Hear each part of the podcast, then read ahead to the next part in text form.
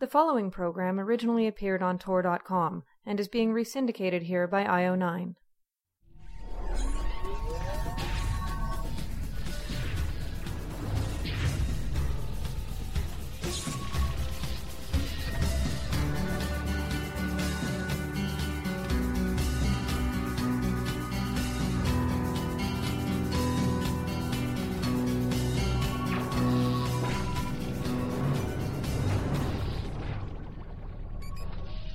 Welcome to the Geek's Guide to the Galaxy.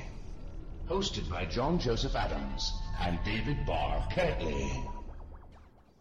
Hi, I'm David Barr Kirtley, And this is John Joseph Adams. and welcome to episode two of Geek's Guide to the Galaxy. They say lightning never strikes twice, and yet here we are. uh, we have a great show for you today. We'll be uh, interviewing Paolo Bacigalupi, a very exciting new writer. His first novel, uh, The Wind Up Girl, is just out. And uh, so I guess we're just going to start out and talk about Paolo a little bit. In addition to his novel, he has a, a short story collection called Pump Six and Other Stories.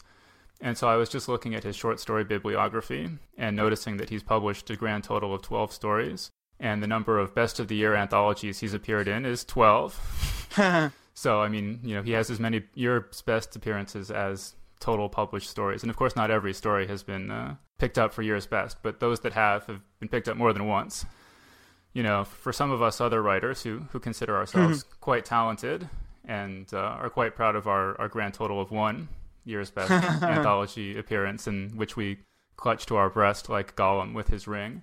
Uh, it's sort of uh, it's it's it's quite something to think of somebody uh, who's had uh, 12 stories, 12 years best appearances. So I mean that just gives you a, an idea of how highly regarded Paolo is.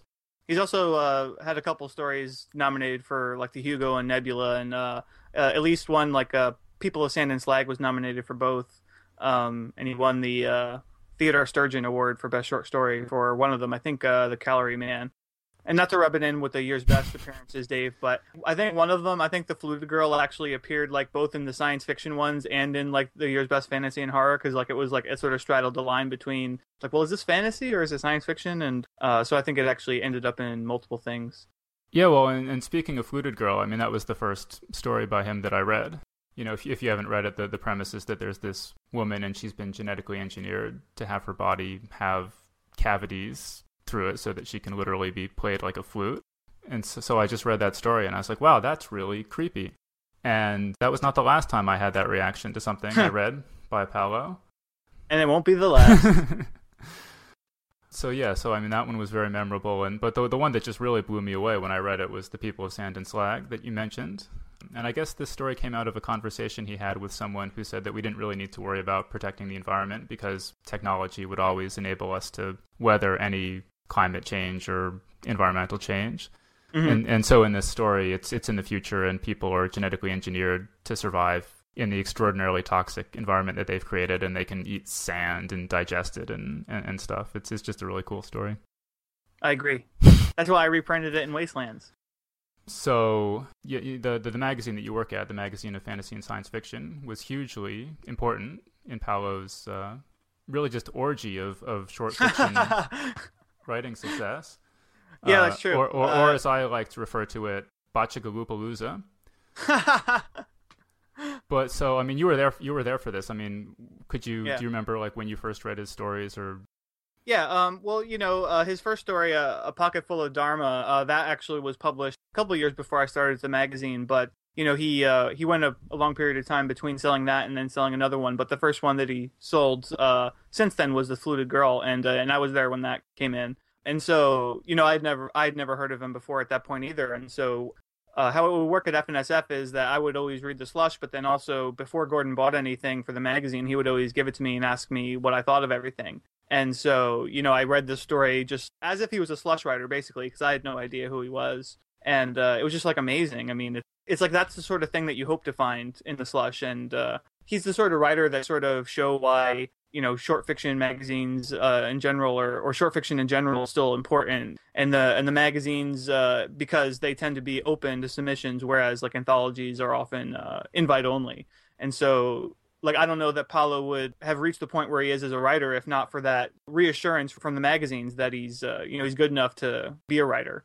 Yeah, and so then he published the story Calorie Man and another story set in the same world called Yellow Card Man. And they're sort of set in this future where these big agro-business companies that produce genetically modified seeds and patented seeds and cause all sorts of problems that, that their power has just grown enormously. And there's sort of these cartels that control everything and they hire hitmen to take out their competitors and things.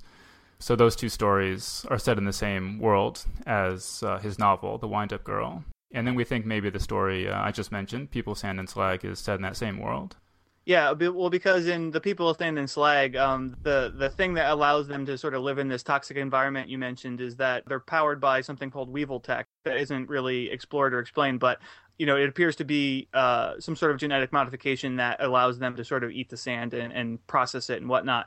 In one of the stories, or in Wind Up Girl, uh, certainly Weevil Tech is mentioned. Uh, I'm pretty sure about that, so I, I I think that probably the people of Sand and Slag is set in that same milieu, but you know hundreds of years later or I hope it's hundreds of years. Uh, I mean, Paolo's pretty pessimistic about the future, so uh, it's hard to say how far in the future that is, but it seems pretty far. Uh, yeah, and so this this novel, The Wind Up Girl, was uh, also just named to Time Magazine's top ten best novels of the year. So obviously that's really exciting.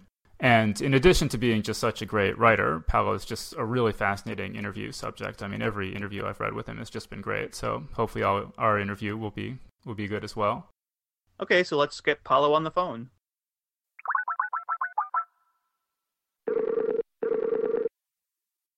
Hello? Hey, Paolo. This is John and Dave with Geeks Guide to the Galaxy. How you doing? Great. Uh, Paolo, first of all, could you just tell us a little bit about yourself? Uh, where did you grow up? How did you get interested in science fiction? And what sort of uh, early writing did you do before breaking into print? I uh, grew up in western Colorado in a very small town called Paonia. It's where I live now. I got into science fiction because my father was a science fiction reader. One of my formative books was Citizen of the Galaxy, and I think the copy that he gave me was actually my grandfather's copy of that book. And it's it's the sort of old beat up hardback. I still have it on my shelf.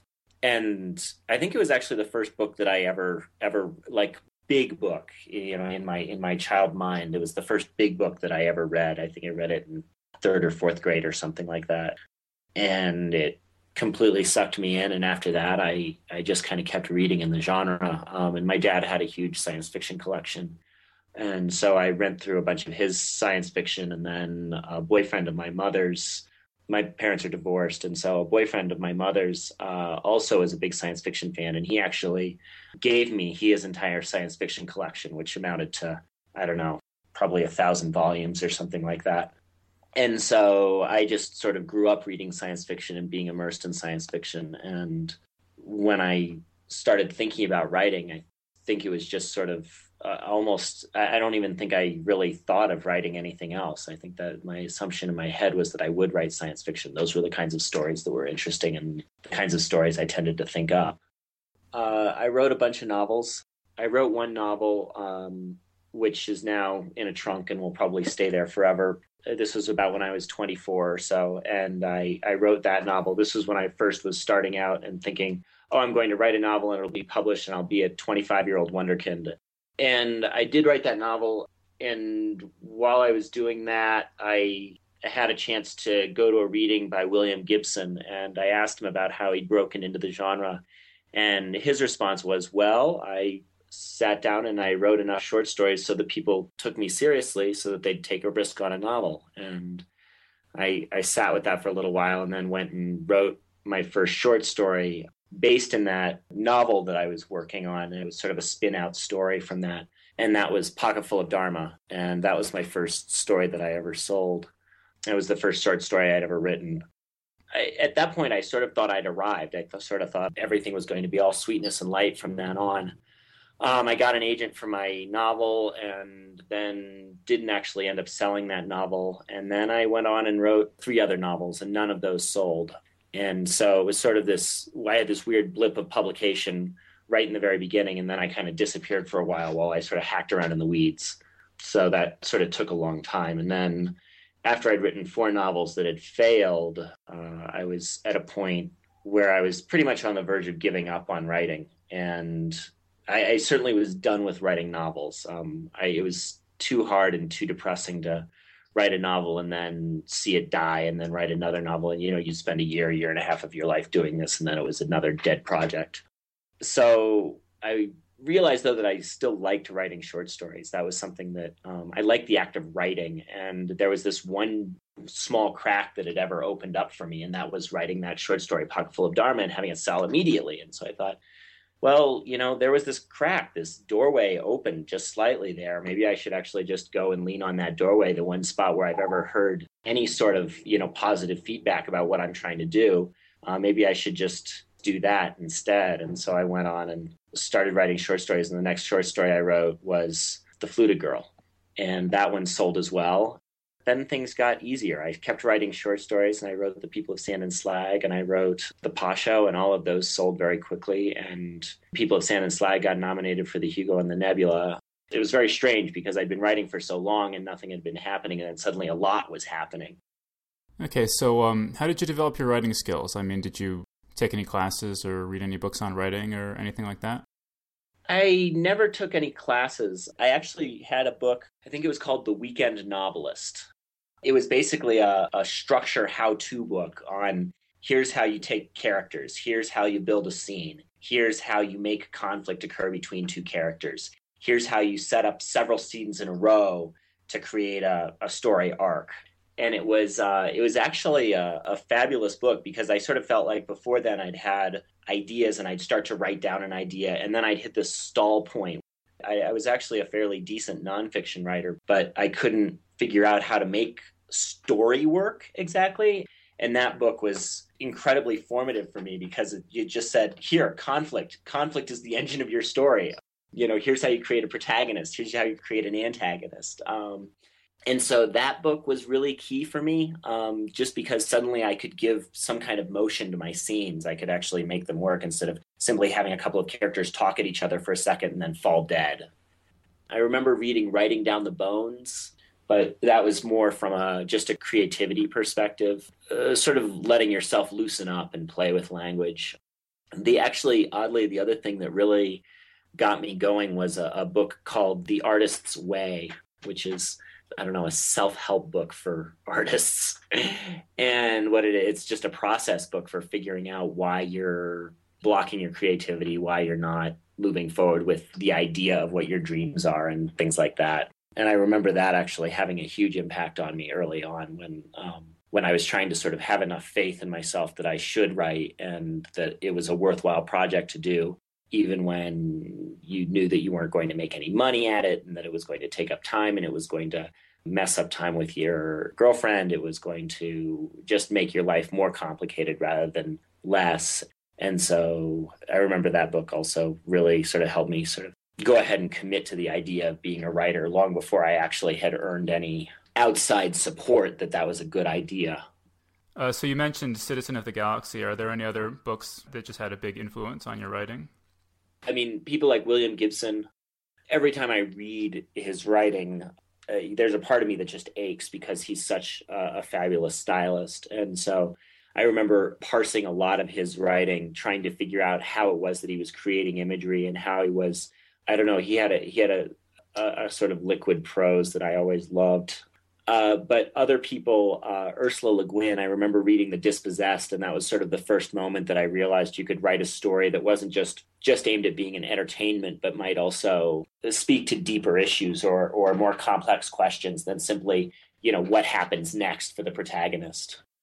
I remember reading things like Empire of the Sun by J.G. Ballard and really liking that uh, the sun also rises. I remember reading that and that was that was sort of an interesting book for me because I, I, I would sort of go back and forth between i'd read something like hemingway and admire the spare quality of the prose and then i'd go and read something like cormac mccarthy's blood meridian with with its lush language and, and i'd sort of try to wander between those different poles of style in terms of trying to figure out what i was going to do with my own writing. There was a point where i went through a long uh, sort of Cormac McCarthy emulation phase because I was so enamored with what he did. Now it's a little bit different. Now I, I tend to be working out specific problems in my writing, and so I'm looking for ways that people have dealt with those specific puzzles. I, I just tend to read through writers, and and they aren't necessarily speaking to a specific task, but I'm I'm just sort of harvesting out of them all the time. So if I'm reading, if I'm trying to figure out how to deal with a dystopic setting or something, I'll be looking at some some book that might be completely unrelated, some fantasy novel or some even some mystery novel, and I'll see something that an author does and think, oh, I'm going to steal that. After your several failed novels, you did write a very successful one, um, one called The Wind Up Girl, which came out in September and has been receiving all kind of rave reviews. So why don't you tell us uh, who is The Wind Up Girl and uh, what's the book about? The Wind Up Girl is about a future where sea levels have risen, oil has run out, and giant agricultural companies control most of the energy on the planet through patented sterile grain.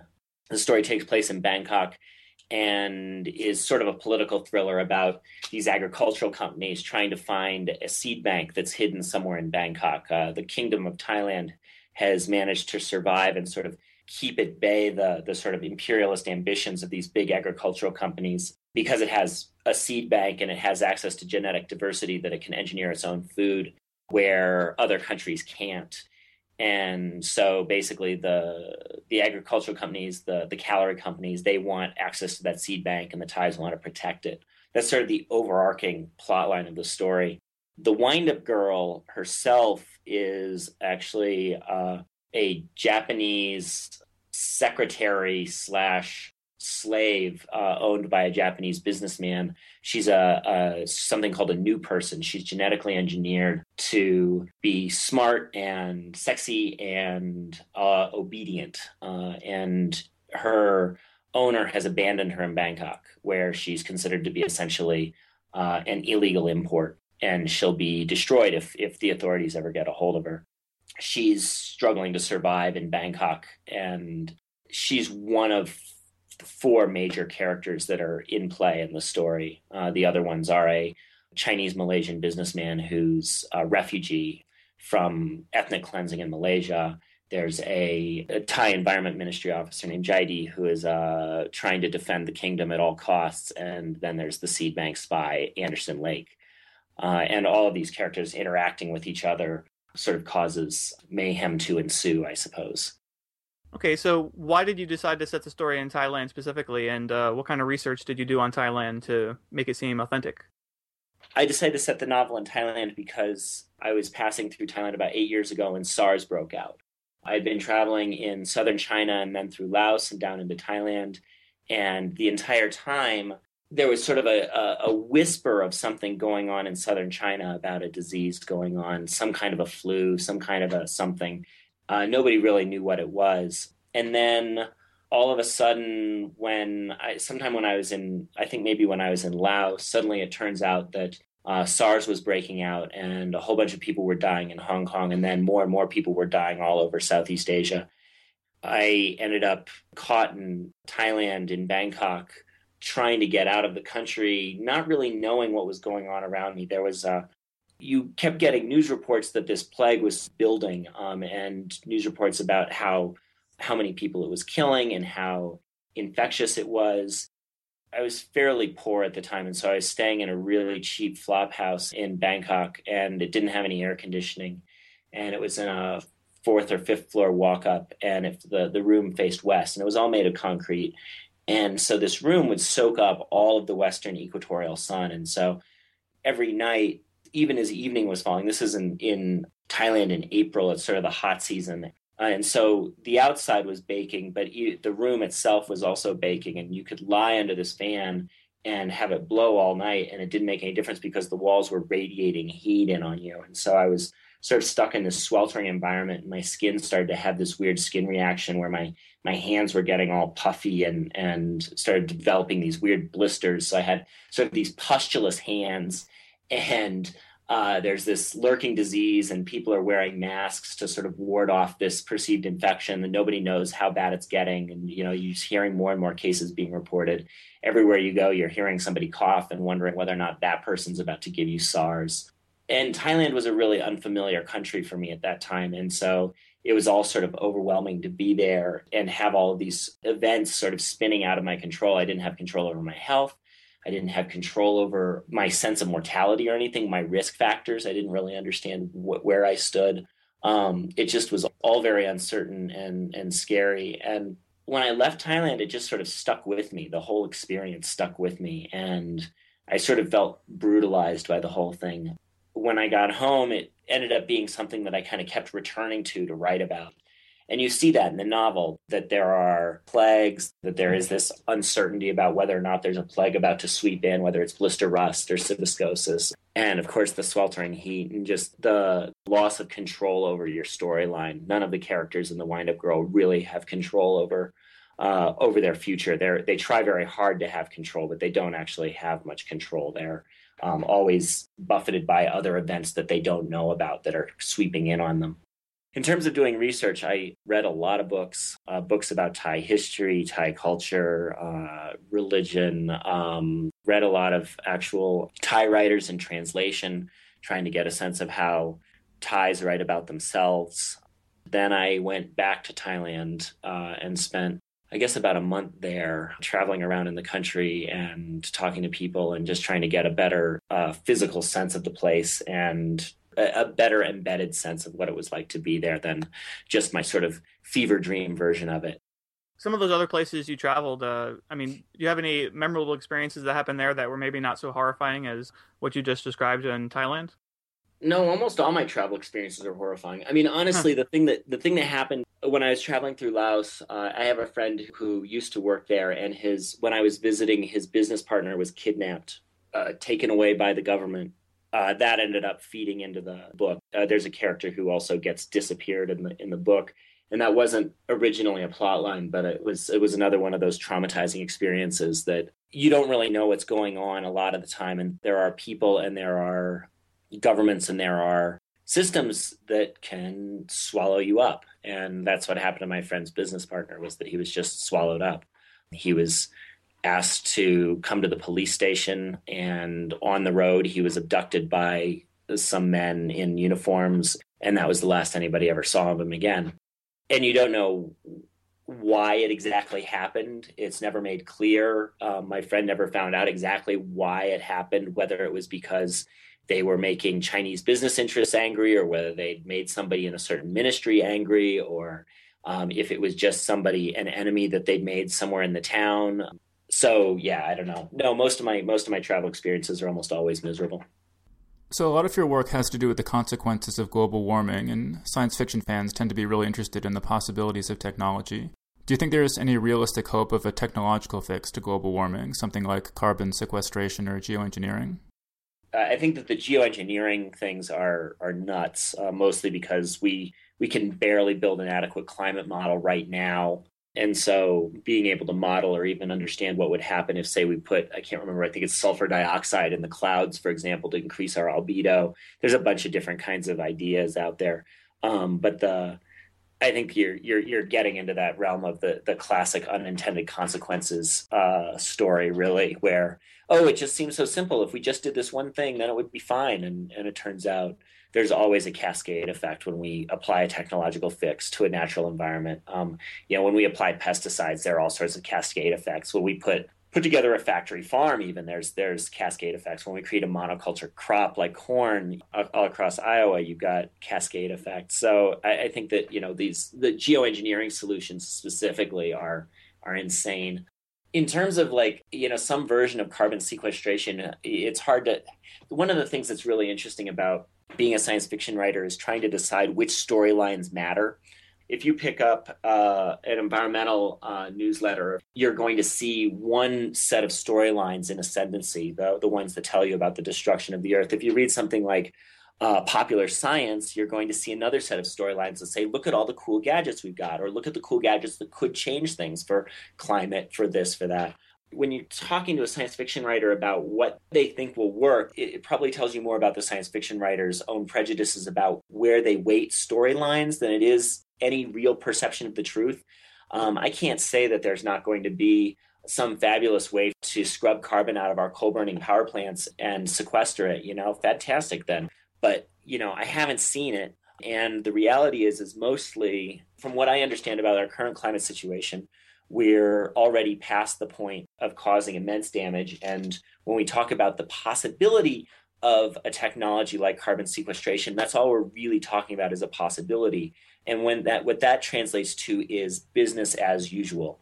Because somehow we're going to get out of it. But because there are no technologies that are proven, nor are there any technologies that are in wide use, that's this, this is these are non-existent technologies. Um, they're they're idea technologies. They are in fact fiction. There is a solution for sequestering carbon, and it's not to burn the goddamn stuff in the first place. If you don't release it into the atmosphere, it doesn't cause problems. What you could do is you could tax carbon. It's a terrible technological fix, though. It's a social fix. It's not shiny. Okay, so I, I think we've sort of established uh, that you have a kind of a pessimistic view of the future. Now, on, uh, online reviewer Blue Tyson uh, wrote that, quote, if Bacigalupi ever writes anything that is sweetness and light, that right there would, would be likely proof of the many worlds theory and the fact that you slipped into an alternate universe. So, what do you think of that? Do you agree, or is it possible you might write something that's all sweetness and light someday?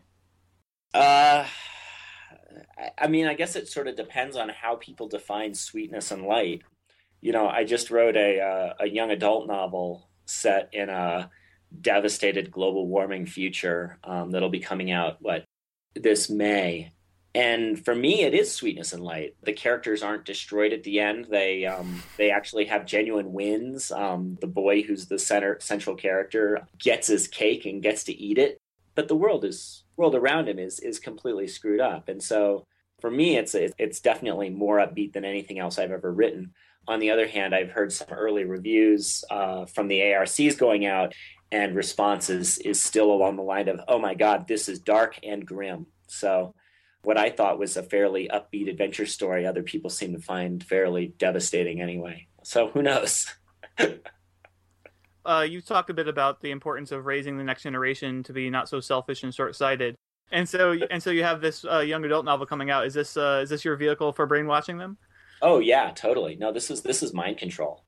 Uh, a year or so ago, I realized that I can write a lot of really powerful stories uh, for adults. Uh, I can talk about things like endocrine disruptors, or I can talk about global warming. I can talk about drought. I can talk about a lot of things, and an adult reader listens and they think that I've said something powerful and important, and then they go on with their life business as usual. Um, and you realize eventually that writing for adults is, in the sense of becoming a change agent or having some influence over the way that we order ourselves in society, it's pointless. You can't you can't change adults. Uh, we're too set in our ways. And so it's very difficult for us to contemplate actual behavioral change that would matter. Um, a behavioral change that it matters for an adult would be to stop driving cars, you know, to to move out of the suburbs into the city, to you know things like that. But we're talking about radical changes, really. I mean, in, in the American context, particularly, specifically. With young adults, I think there's there's still some potential you know, one of the things about science fiction that I always liked and was in awe of was that it's had a certain predictive quality. Science fiction writers would imagine some future um, and some new technology, and and then you'd see engineers who read those stories grow up to to build those technologies. You see NASA scientists who who work on rockets because they read about rockets, and you see the people who built uh, Second Life point back directly to Neal Stephenson's Snow Crash and say, "Yeah, I wanted to build that. It was too cool to to, to leave alone." And so you see this this potential in science fiction specifically to inspire progress by sort of describing a version of the future and then creating essentially a myth that uh, people can live into. I'm in some ways an activist and so writing a story about the futures that i want young people to be thinking about or to to put onto their radar is is probably the only way that i'm going to have much impact and so one of the things that I'm interested in my young adult books is looking at, at sustainable technologies that I think are pretty cool, wind technologies, things like that. But I'm trying to make them look as cool and sexy as a rocket ship or a race car or any other high technology device, and trying to make those, trying to sex them up enough so that even if we don't have those technologies now, that young people might be inspired to try to build them later. In an interview you did last year, uh, you talked a bit about the absence of books that appealed to boys and how many problems this creates for boys in school. So your YA novel, Shipbreaker, sounds like it might be something that would appeal to boys. Uh, have you seen any other developments on this front? Have you seen any other books coming out that you think might help solve that problem? Uh, you know, I haven't I haven't been following. Uh, I've been I've been sort of buried in writing lately, and so I haven't really been following what's coming out.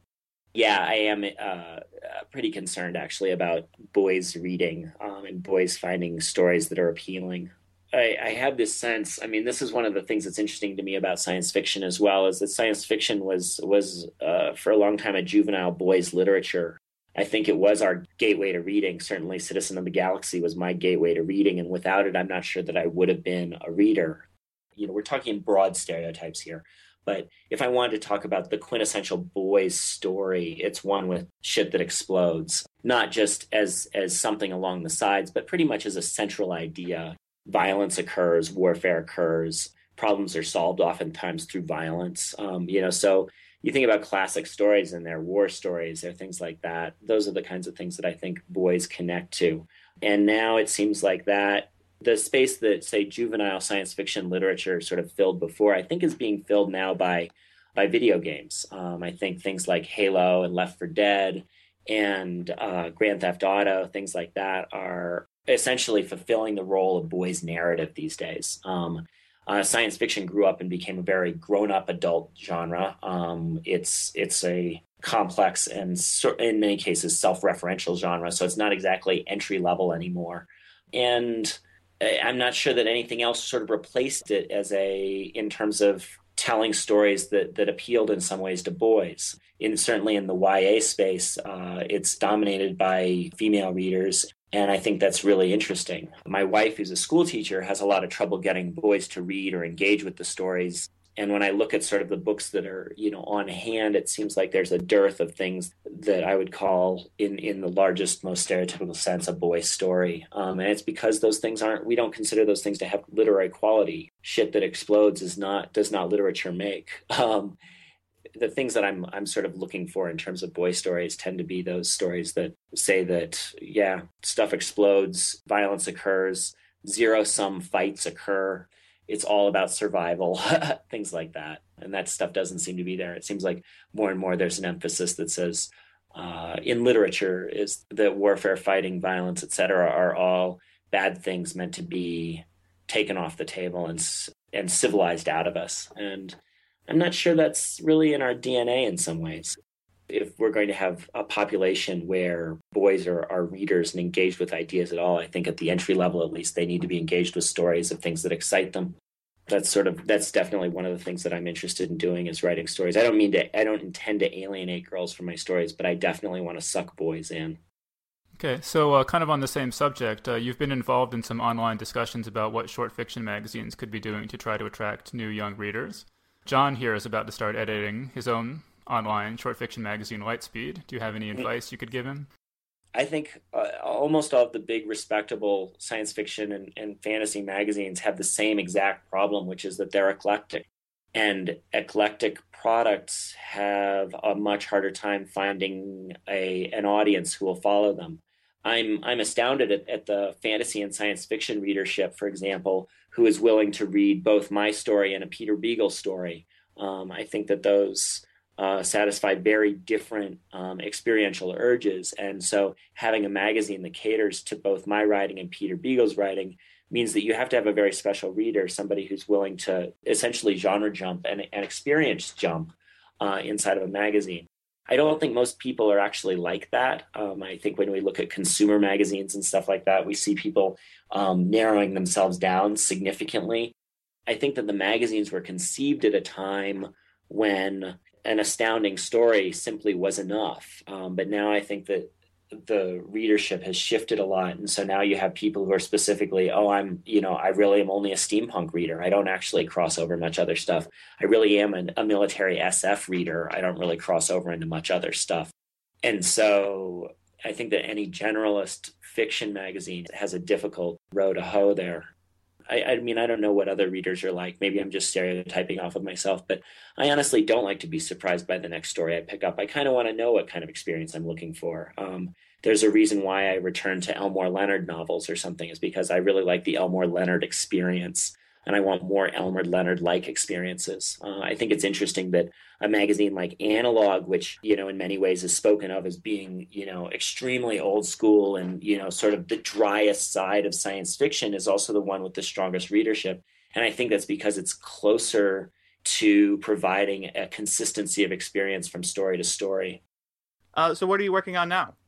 So, right now, I've got Pump Six uh, and Other Stories, which is my short story collection, and that's out. I've got The Wind Up Girl, which is out in hardcover and should be coming out in trade paper by May, I guess. Um, so, those things are out and running.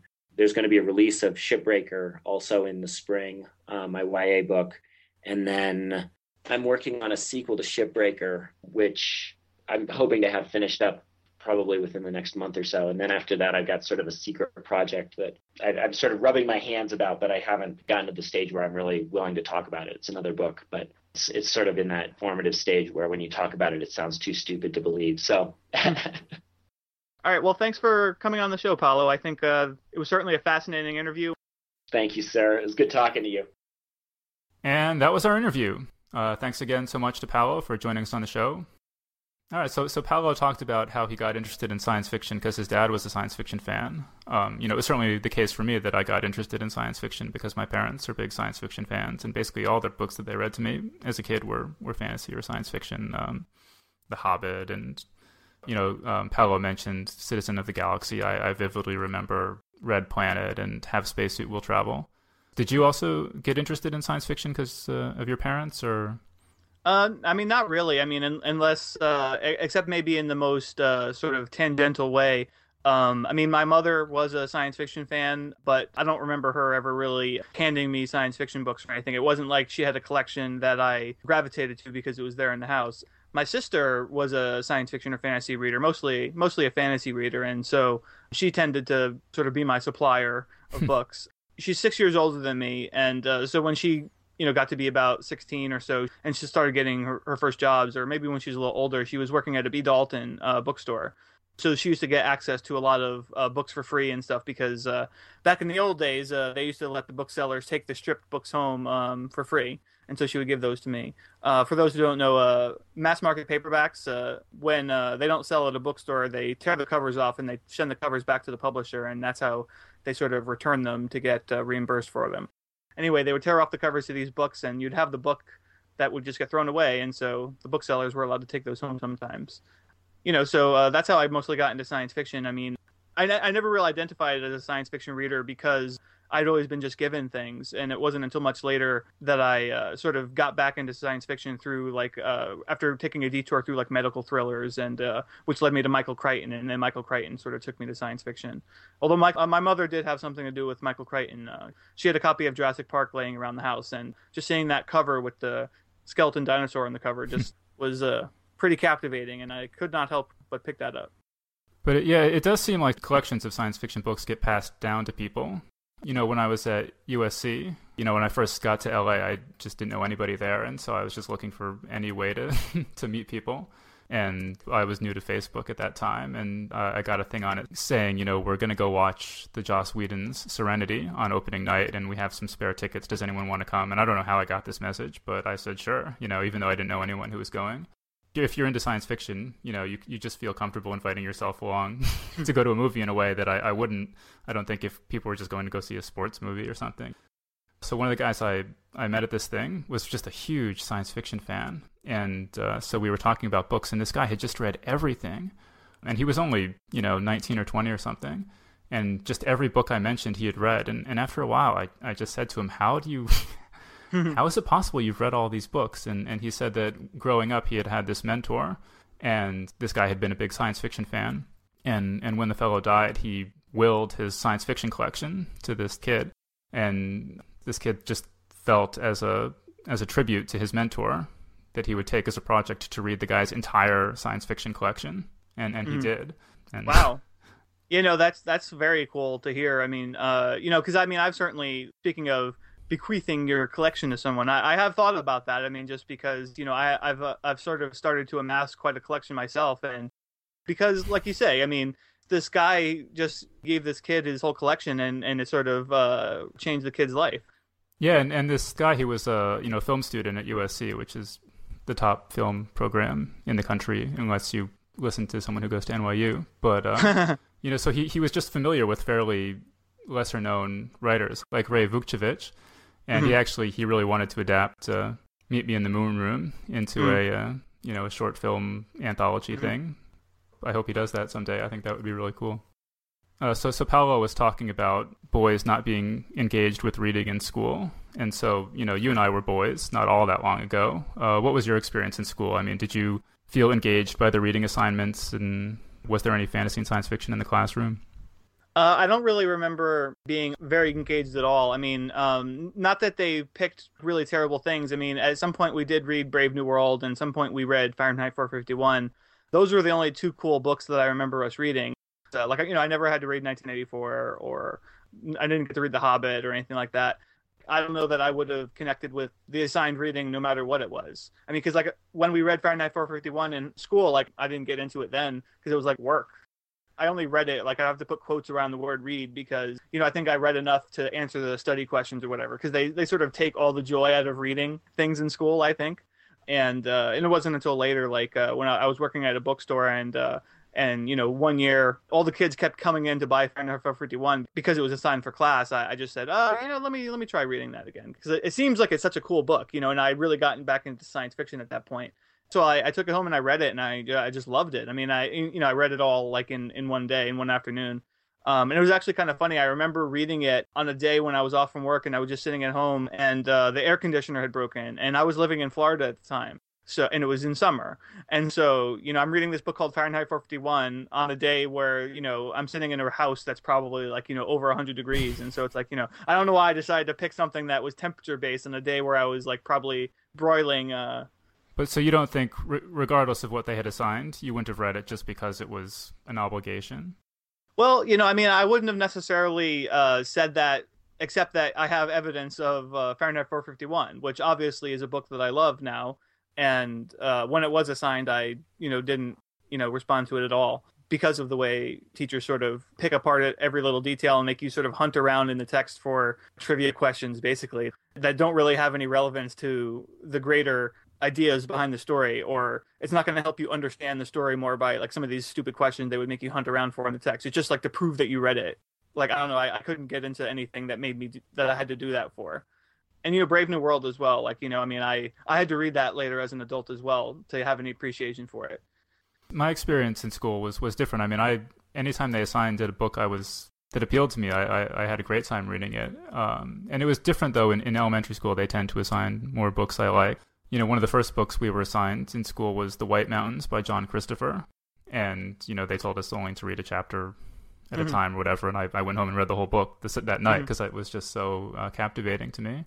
And when I was in fourth grade, my teacher was great. And he, uh, he was a big science fiction fan. And so we just read lots and lots of science fiction in that class. And it was uh, heavenly that, that year. Mm-hmm. And I, I so vividly remember so many of his lessons because they interested me Whereas a lot of other years from around that time, I don't even remember the teacher's name, you know, but I remember so much of what this guy said. And so, like, we, uh, like, one thing is we watched Back to the Future, and there's, you know, uh, there's a part at the beginning, uh, Michael J. Fox goes to the Twin Pines Mall, and then he goes back in time and ends up in this farmer's field where there are two pine trees and he runs one of them over and then when he returns to the present the mall is now called the lone pine mall and so like like this teacher pointed that out to us and it was sort of one of my early lessons in how you could just put little things like that into a story where you know people wouldn't even necessarily notice it the first time through but it was one of these little like easter eggs almost that, that you would mm-hmm. notice uh, on on more on repeated viewings um, and like we read the narnia books mm-hmm. and he said this this thing i've never forgotten you know, in uh, Lion, the Witch, and the Wardrobe, when the kids first go through the wardrobe into Narnia, they end up in this wintry forest, and there's a lamp post standing there. So, so the teacher said, "Why is this lamp post here?" And there was this kid in the class who always talked too much, and he he he launched into this huge explanation of how in the the magician's magician's nephew, the witch rampages through London and rips a lamppost out of the ground, and you know it ends up in Narnia, and, and that's why the lamppost is is there. And the teacher said, "Well, no, that's that's not really what I'm getting at. I mean, why from from the authors? Why did the author put this this lamppost there?" And and none of us, you know, really knew. And and he said it's because in in storytelling things have to be specific and and concrete and tangible, and the forest is too abstract. You know, it's cool they come into a forest, but there has to be one thing you can focus your attention on, and it's just a, a vivid image in your mind. And so, you know, a lamppost is it's not just a tree in a forest full of trees. It's it's something special and memorable.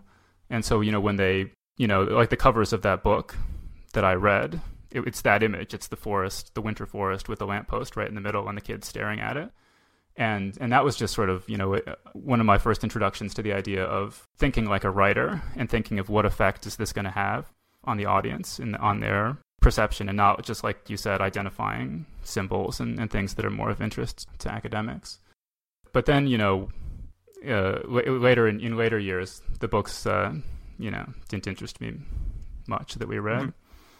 So I mean, at that age, and what what did you say in fourth grade? Were you uh, were you already writing at that stage, or did like this teacher kind of you know make you a writer because of him being awesome?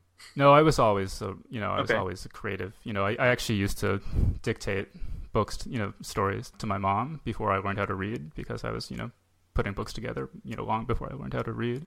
Hmm. Um, but uh, actually, you know, there's this guy Jonas that we know and he told me one time that you know he's he's from Sweden, and uh, he said that he was just kind of an average student in English class, and then one of his aunts brought the Dragonlance series, you know, back from America, and he just loved those books and read them over and over and over again, and before long he just tested out of English entirely. They just said, you know, there's there's no point in you being in this class anymore. You your English is perfect, and you know he's a scientist. He lives in the U.S. now, and I think that's just such a testament to the ability of something that interests you to uh, to change your life.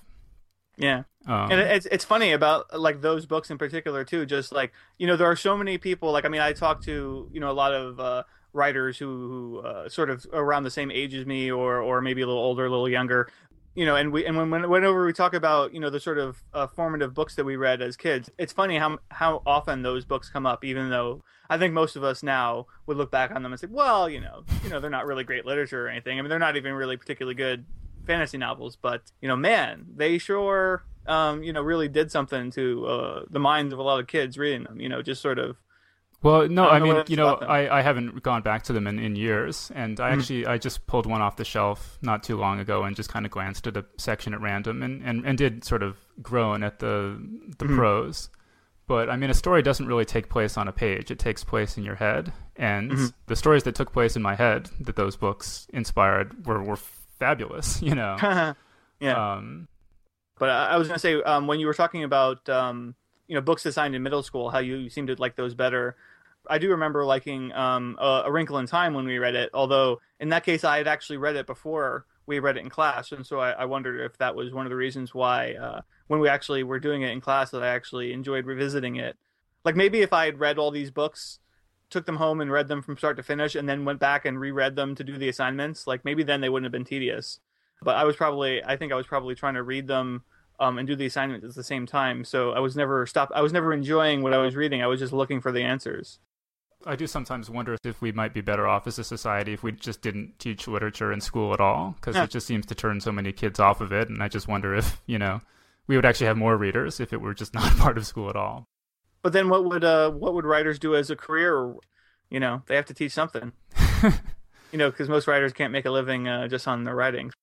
I don't know. That actually segues into, into my next question. You know, one of the uh, stories that we read in this this fourth grade class that I loved so much it was an Isaac Asimov story called "The Fun They Had," and the premise of this story is that it's in the future and there are no schools anymore. Kids are taught by robots, and a kid sort of learns about what school used to be like and how you would get together with other kids and, and how much fun it was. And of course, when I read this story, I just thought, well, you know, this future sounds awesome. Give me the robot anytime. I don't want to have to I don't have to hang out with all these stupid kids. But I wonder now with the internet. I mean, the internet is making so much obsolete. It's making newspapers, you know, paper newspapers obsolete and just a million other things. But is it making schools obsolete? You can spend all day on on the internet watching lectures by the greatest minds alive on the planet right now. Mm. Are we going to get to a point where you're better off programming your computer with lectures and not having schools as physical locations at all? Uh, I mean, uh, I could see that actually. I could see that happening in the future, but I mean, I, I, don't think we're anywhere near it right now.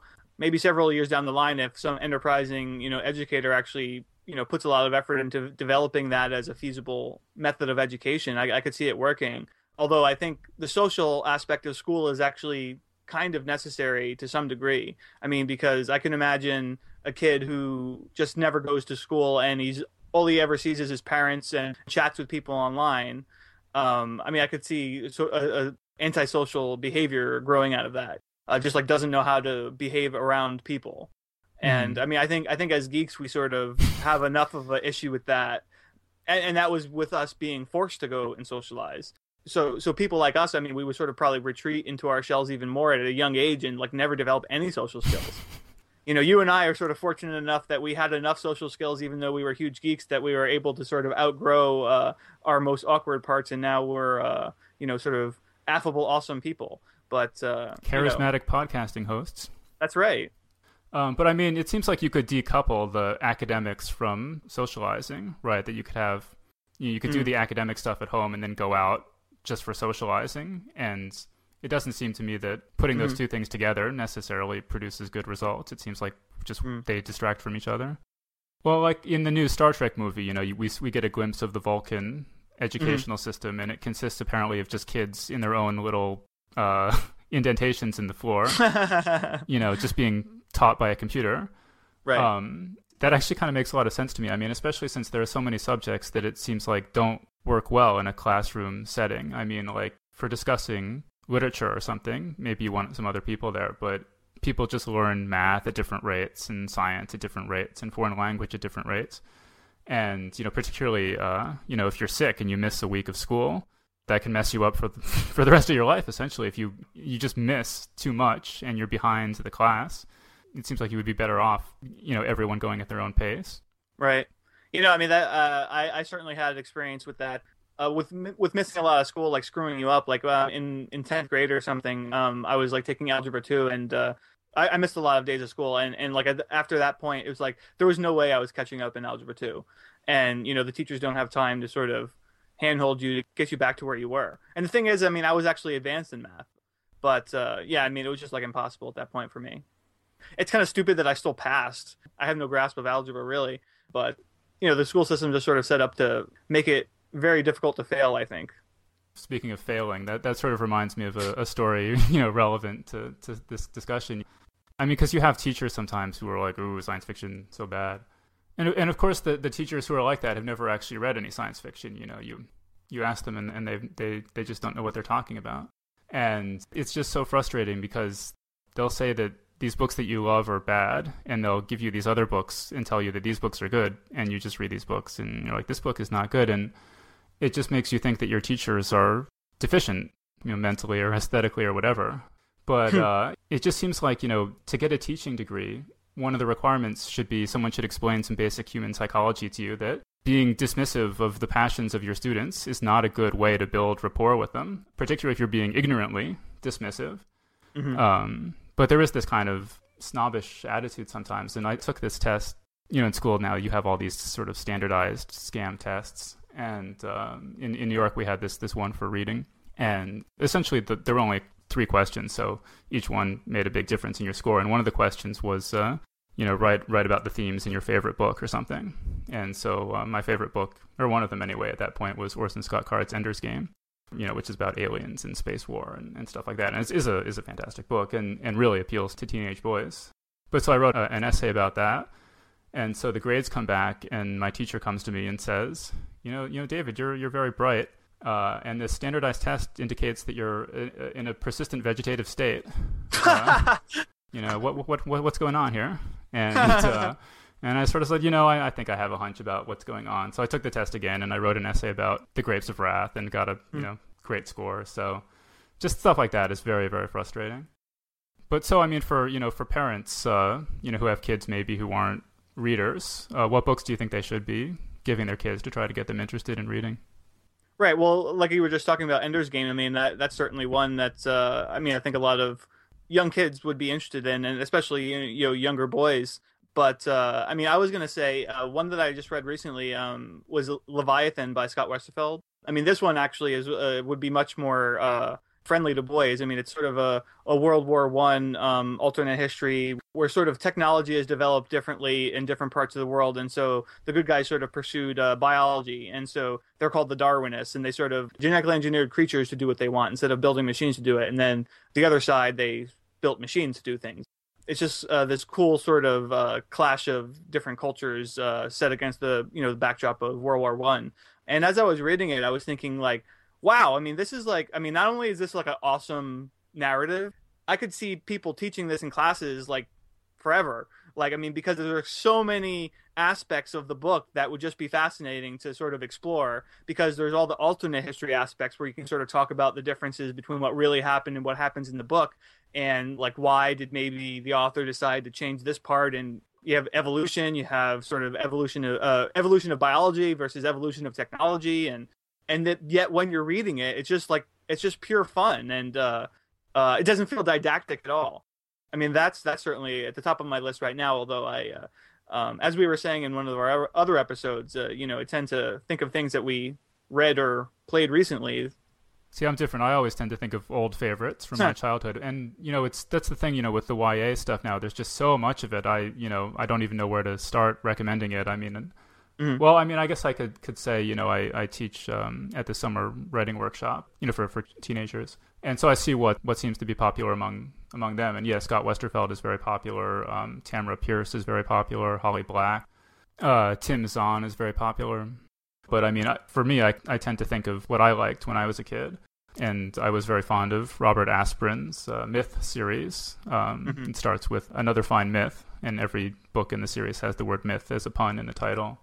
Um, and also, William Sleator is just a great young adult science fiction writer. Um, and his novels, uh, my favorites are Interstellar Pig, The Green Futures of Tycho, and Singularity. And those are all just great, great books. And that was our show. Thanks everyone for joining us. And be sure to join us next week when we'll be interviewing P.W. Singer, a senior fellow at the Brookings Institution, whose new book, Wired for War, explores the real life use of military robots. See you then. The Geek's Guide to the Galaxy is a production of Tor.com. For this episode's show notes or to subscribe to this podcast, visit Tor.com and click on Podcasts. For more information about your hosts, visit JohnJosephAdams.com or DavidBarrKirtley.com. Music and voiceover produced by Deadspill 9 Entertainment. If you've enjoyed this program, tell your friends. If you didn't enjoy it, tell no one. Thank you for listening.